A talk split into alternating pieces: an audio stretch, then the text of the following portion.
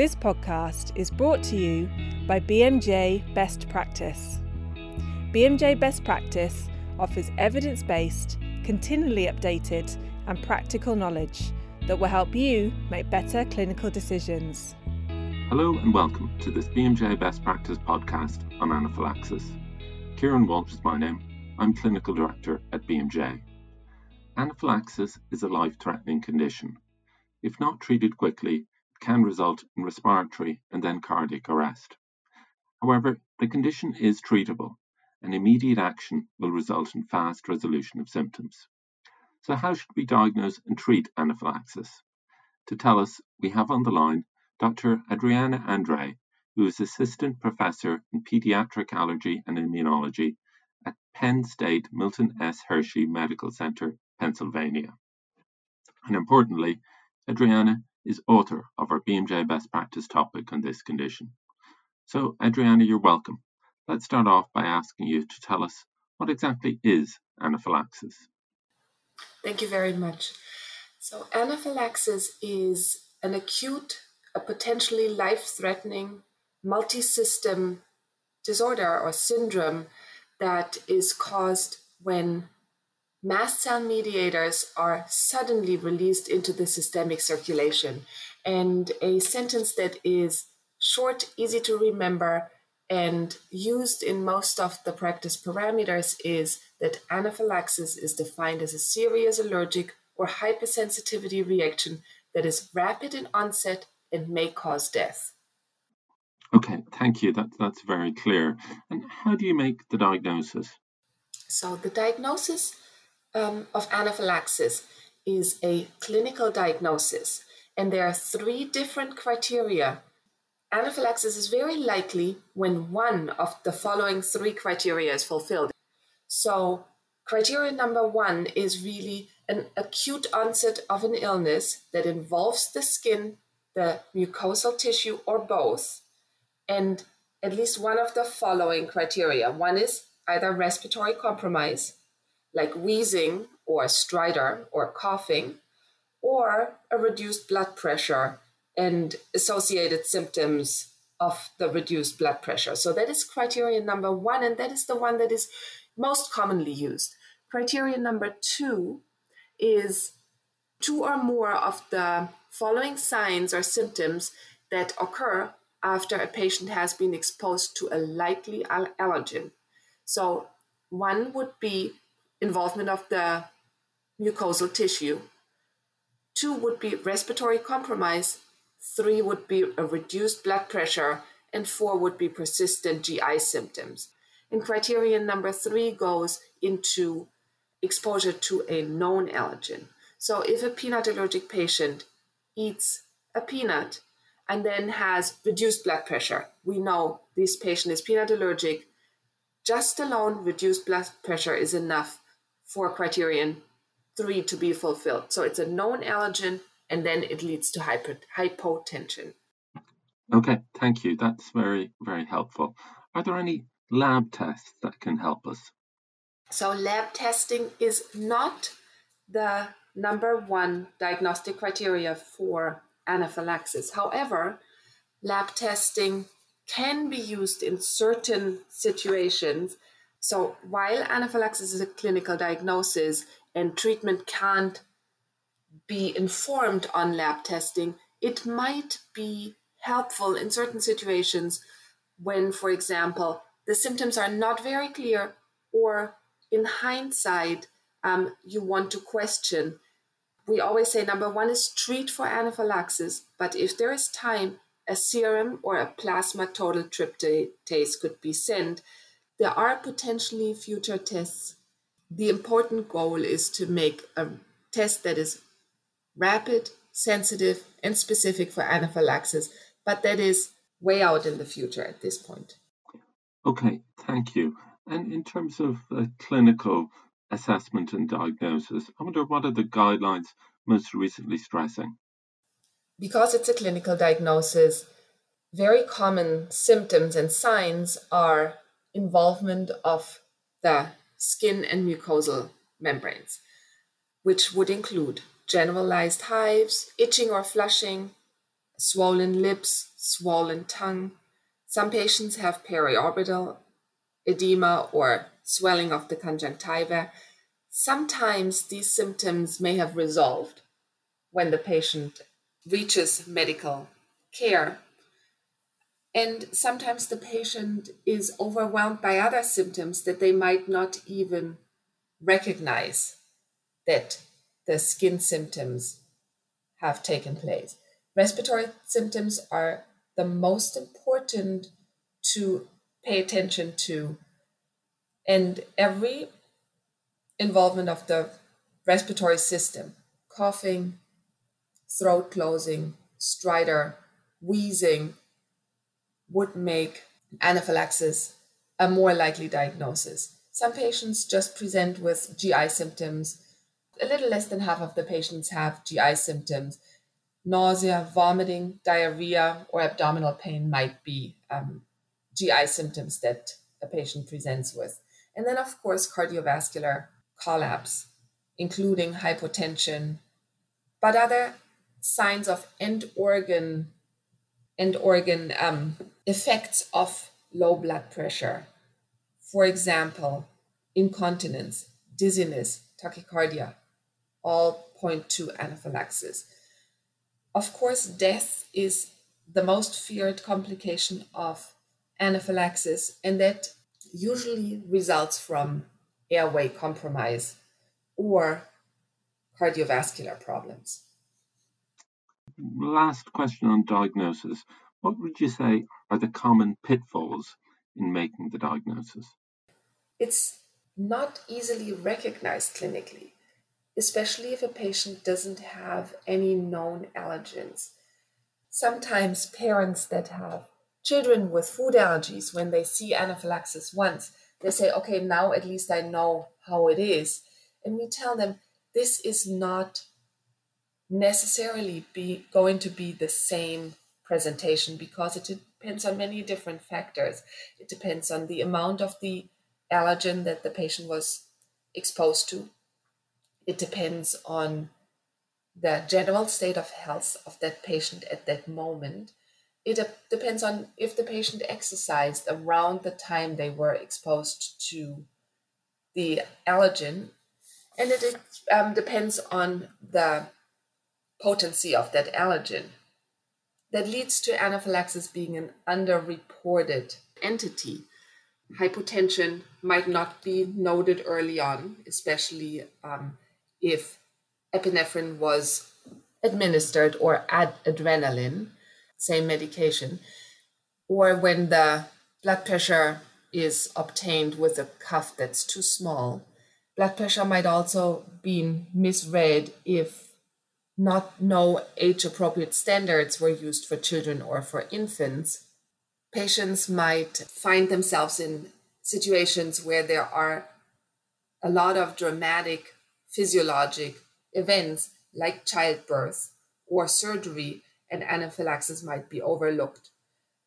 Very importantly, patients with asthma who are at a higher risk for severe and potentially fatal anaphylaxis early anaphylaxis might be mistaken for an asthma exacerbation in that patient.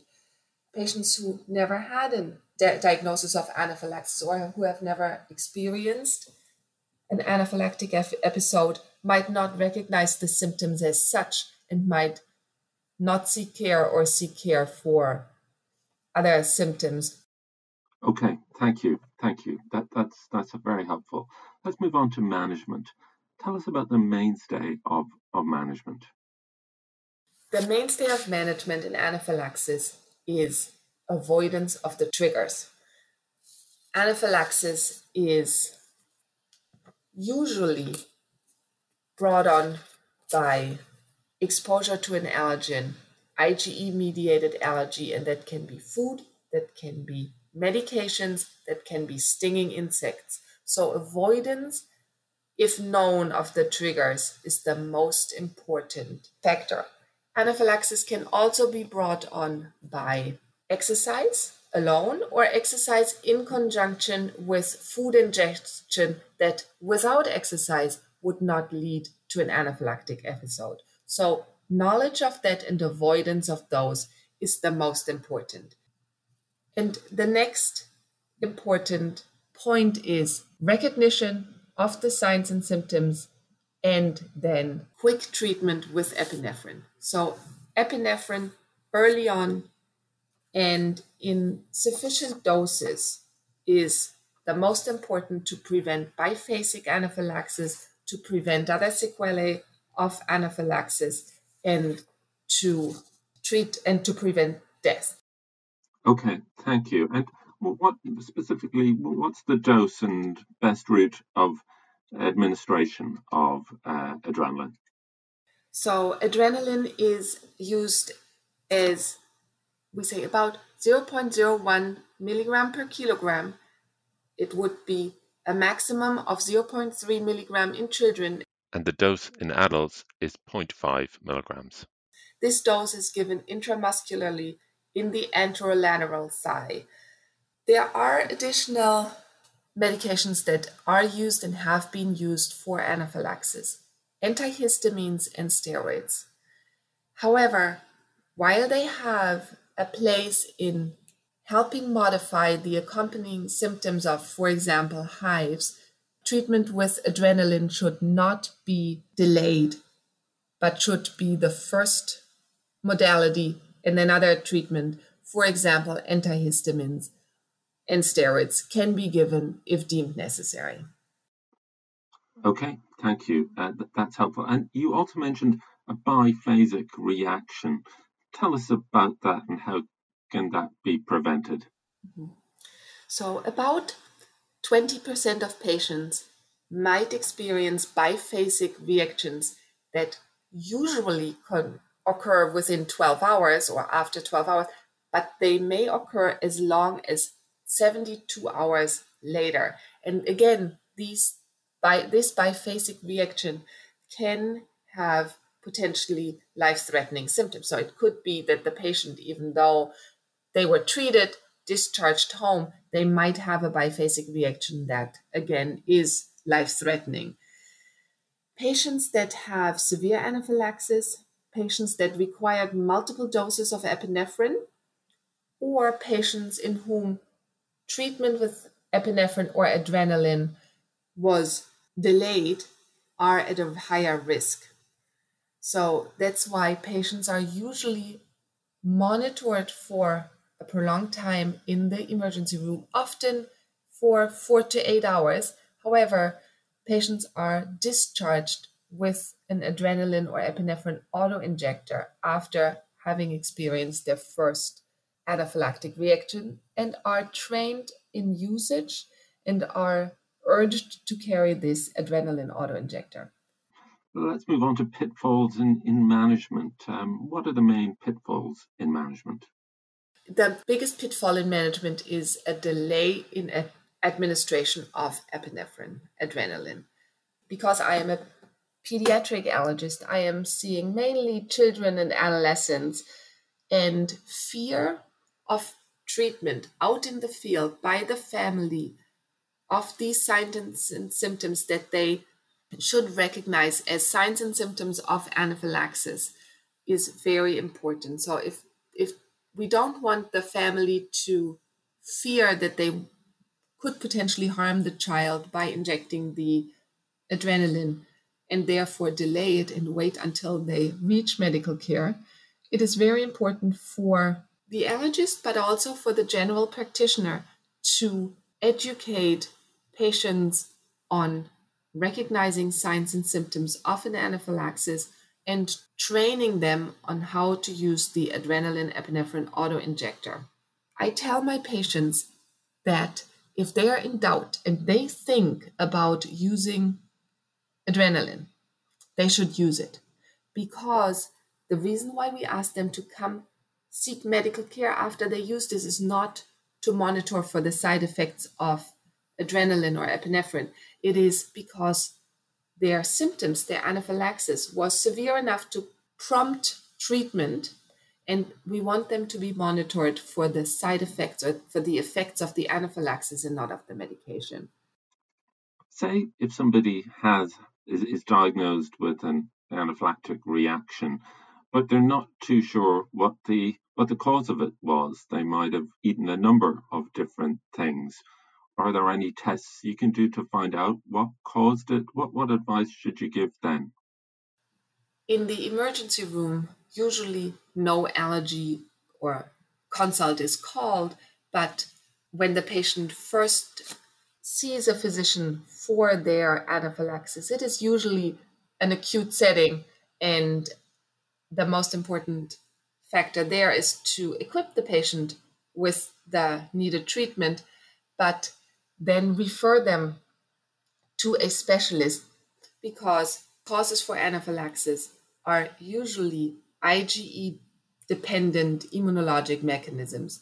For example, food allergies and insect sting allergies and medications. For food allergies, we have three different diagnostic modalities. One would be the skin testing to the suspected food, IgE testing, blood testing to detect possible allergic antibodies, and three is a challenge. At the specialist's office, the patient might be exposed again to the presumptive allergen to make a good diagnosis. That being said, when the patient is seen for the anaphylactic episode, history of the events in the hours leading up to that anaphylactic reaction is very important. And to ask the family, what did they do? What did they eat? What were they exposed to? We are very grateful when patients bring us packaged foods that they were exposed to so we can look at the ingredient lists and do a little bit of detective work if there was anything that could have triggered this this episode. Then of course there is idiopathic anaphylaxis. That is a diagnosis of exclusion. We always have to consider the possibility of a hidden or unrecognized trigger and we have to consider the possibility of a mast cell activation syndrome or systemic mastocytosis that might present like idiopathic anaphylaxis. But there are instances when where we are not able to diagnose a trigger for the anaphylactic event and it might happen again. Those are situations that are very unfortunate, but there are patients who present with anaphylaxis without a known trigger. Okay, um, th- thank you. That, that's helpful. Is there anything else that we've missed, do you think? Are there any other common questions that you're asked about this condition that we haven't covered so far? So, what I am often asked is Is the next anaphylactic reaction more severe than the preceding one? There is a thought that every consecutive anaphylactic reaction will get worse than the next. However, this is not the case. Usually, every anaphylactic reaction is unique and can be the same, more severe, or less severe than a preceding one. It can present a little differently. And as I said, it depends on many different factors on the potency of the allergen, of the amount of the allergen that the patient was exposed to, and at, um, the general state of health of the patient at that moment, and concomitant alcohol use, for example, or exercise at the same time. Thank you very much, Adriana, and thanks to you all for listening. We hope that this has been helpful, and we hope you'll be able to put what you've learned into action to better diagnose and manage affected patients. If you want to find out more, click the link in the podcast to sign into BMJ Best Practice and look at the content on this and other relevant diseases. Thank you once again.